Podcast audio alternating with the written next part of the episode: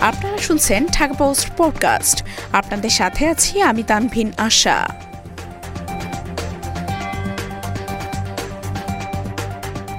গাছ থেকে পেয়ারা পাড়াকে কেন্দ্র করে মালিককে হত্যা।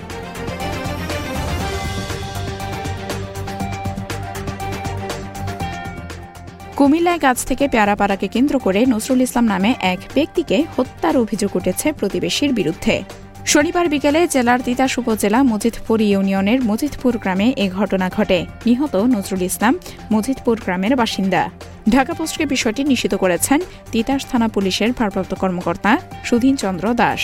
স্থানীয়দের বরাদ দিয়ে তিনি বলেন, নিহত নজরুলের স্ত্রীর অভিযোগ, প্রতিবেশী মহিউদ্দিনের পরিবারের লোকজন প্রায়ই তাদের গাছের পেয়ারা পেরে নেন। এ নিয়ে তার স্বামী তাদের সতর্ক করেছিলেন।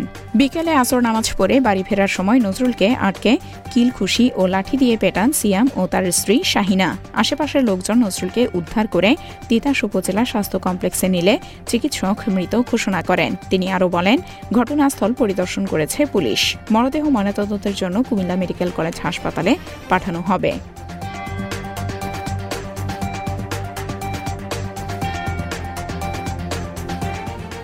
এতক্ষণ শুনছিলেন ঢাকা পোস্ট পডকাস্ট। দেশ বিদেশের সর্বশেষ খবর জানতে ভিজিট করুন W W W dot Dhaka post dot com